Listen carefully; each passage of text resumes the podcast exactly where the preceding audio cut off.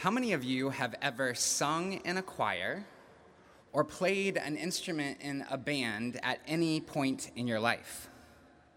Go ahead, raise your hand. Don't be afraid, raise it really high. All right, Zeb, look around. This is your pool of people to choose from for gathering a choir. And I expect all of you who raised your hand to make sure that on August 4th, Sunday, August 4th, you join us for Loco Pops in the lounge as we welcome Zeb and his family, and for you to be able to tell him of your singing exploits or your band playing ones.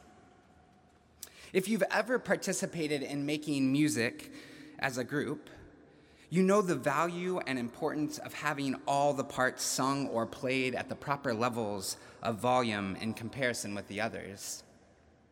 If one part is too loud or has the wrong emphasis, the music you are making simply won't sound quite right. This is especially the case if the harmony part sings or plays so loudly that the melody part is drowned out. Yet without the harmony part, the song is not everything that it can or should be. So the harmony must be sung as well in proper balance. At times, as God's people, we act like the melody parts of God's story are all that matter. And what's more, at times, we confuse the melody with the harmony and the harmony with the melody. When this is the case, we need a skilled conductor to help us adjust the dynamics of our music so that the song of God's story can be shared in its fullness for all that it should be. At times, the biblical authors act as the skilled conductors for the people to whom they write. And when compiled together, both in their harmony and in their dissonance with one another, the scriptural writers help shape the song of our life and faith for us. As you know from our study of Ezekiel throughout the summer, this book lifts up the part of the story, the part of the song that focuses on God. Ezekiel is an utterly theocentric, that is, God centered book. Ezekiel consistently emphasizes God's decisions, God's action, God's holiness, God's freedom, God's will, and God's power. Of course, as we talked about last week, Ezekiel believes people have a part to play, even a responsibility in the story of God and God's people. But this part does not impede the fact that in the end, God's will and God's way are the final word. For Ezekiel, God is absolutely sovereign. That is to say, God is absolutely in power and control. And God is shaping the course of human history for God's own purposes. When it comes to uh, the song of life and faith, our text from Ezekiel adjusts the balance on the song we often hear. In our reading, Ezekiel continues to shift the focus to what he believes is the whole point of the song. As Ezekiel proclaims the word of the Lord, he directs the people's attention to the melody, to the main thing, to the principal part of the song of relationship between God and God's people. Chapter 20 begins with the elders of Israel coming to Ezekiel because they want to consult with God. Apparently, the elders have perceived and started pick, picking up on over the course of time that Ezekiel has a special connection to the Lord. Knowing the reality of their situation in exile, they are ready for a consultation with God. Perhaps these elders are hoping for a word from the Lord that will tell them the situation they are in is about to turn for the better. Perhaps they're hoping that the Lord will intervene on their behalf in the immediate and present time. But whatever it is that they want from God, God is not at all interested in meeting with them. Instead, God uses the opportunity to refocus the elders' attention by helping them remember the broken history of God with God's people that has landed them in their present situation. Ezekiel reminds the people of God's faithfulness and of the people's perpetual unfaithfulness. According to Ezekiel, from the beginning of their relationship, the people have blown it.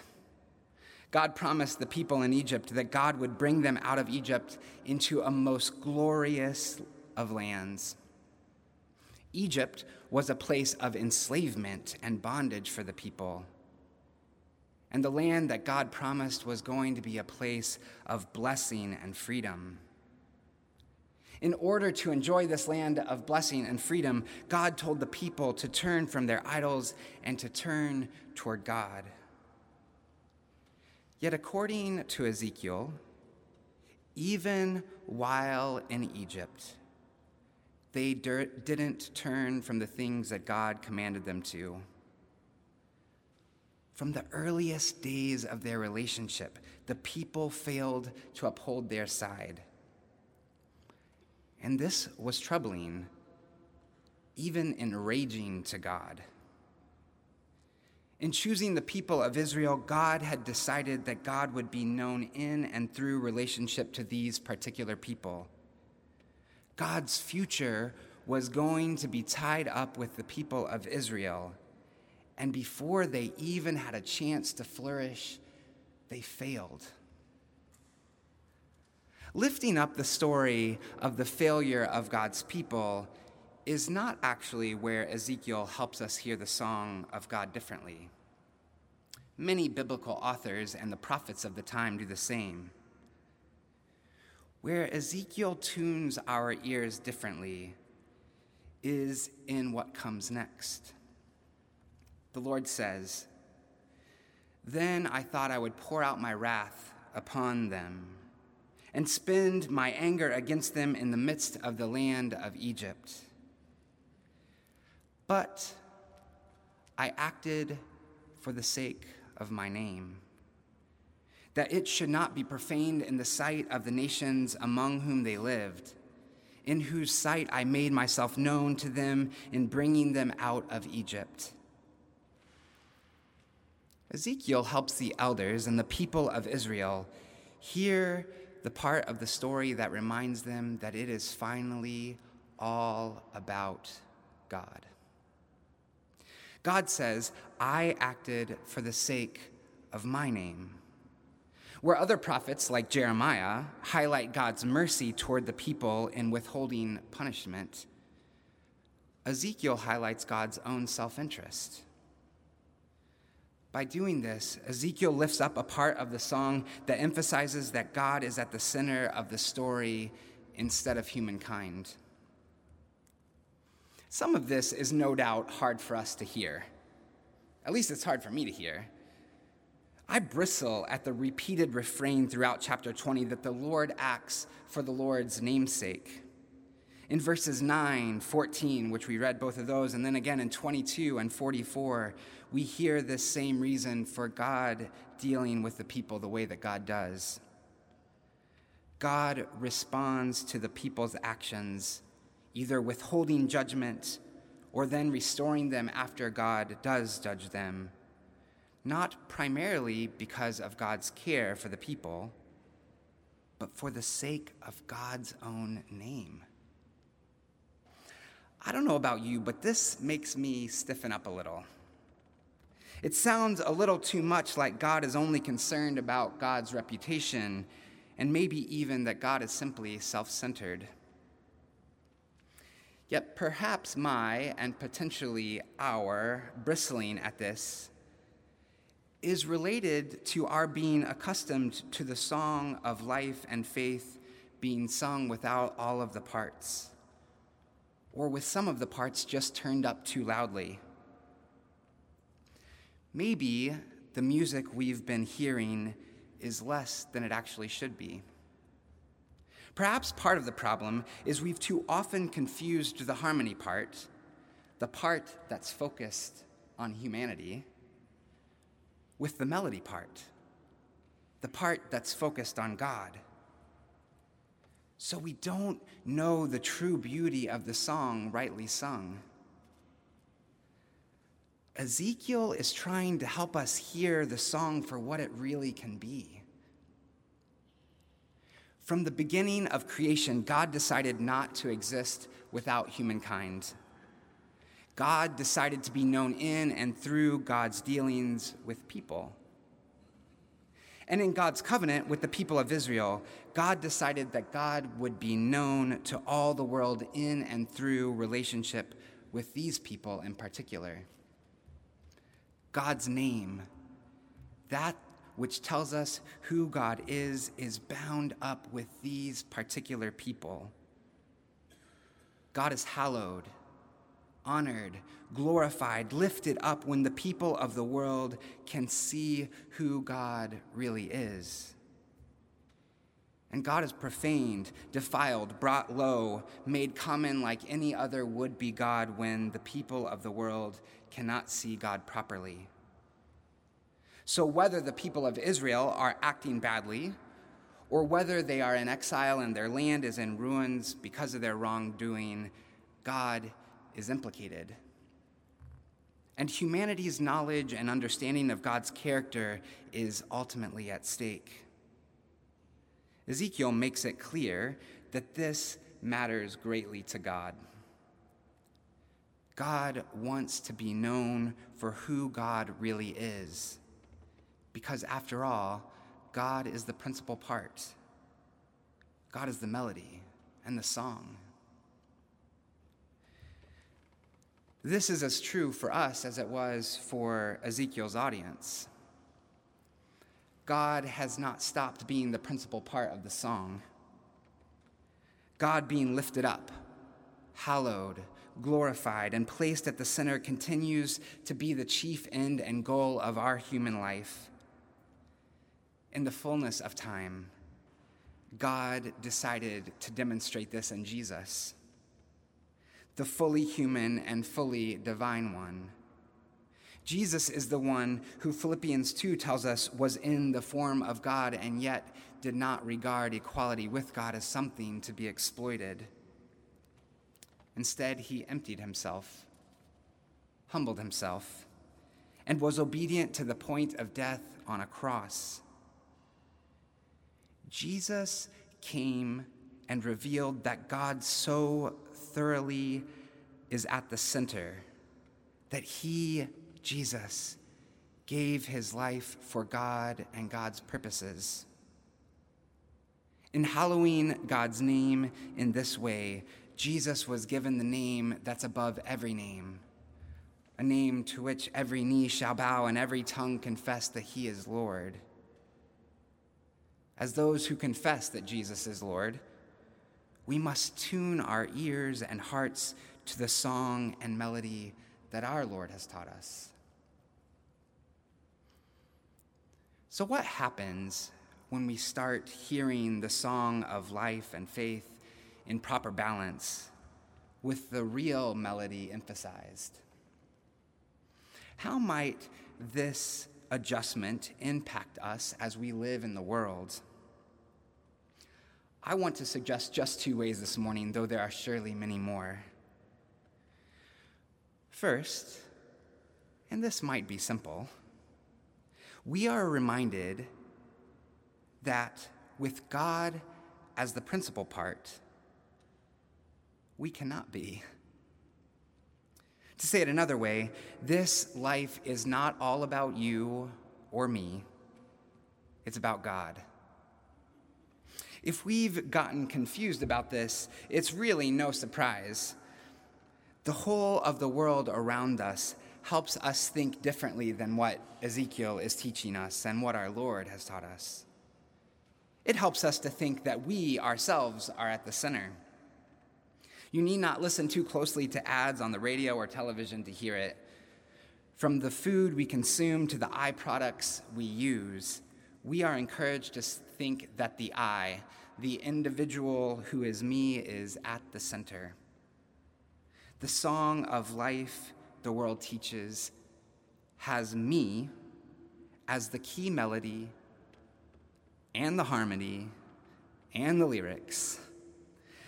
I think the country music song that's written by artist Toby Keith or sung by artist Toby Keith, I want to talk about me, sums it up quite well. Let me read to you the lyrics of the refrain. I want to talk about me, I want to talk about I, I want to talk about number one, oh my, me, my. What I think, what I like, what I want, what I know, what I see. I like talking about you, you, you, you usually, but occasionally I want to talk about me. I want to talk about me. We are so regularly bombarded by messages around us that say we should be the center. So when Ezekiel comes along and reminds us life is really all about God anyway, it's slightly a challenge for us to hear. But there's a great gift for us in this. You see, when you realize that you are not at the center of you, of your or any other universe, and that you are not the center of the story of life and faith, you can experience a deep freedom. You may experience and know the freedom from the bondage of living for yourself.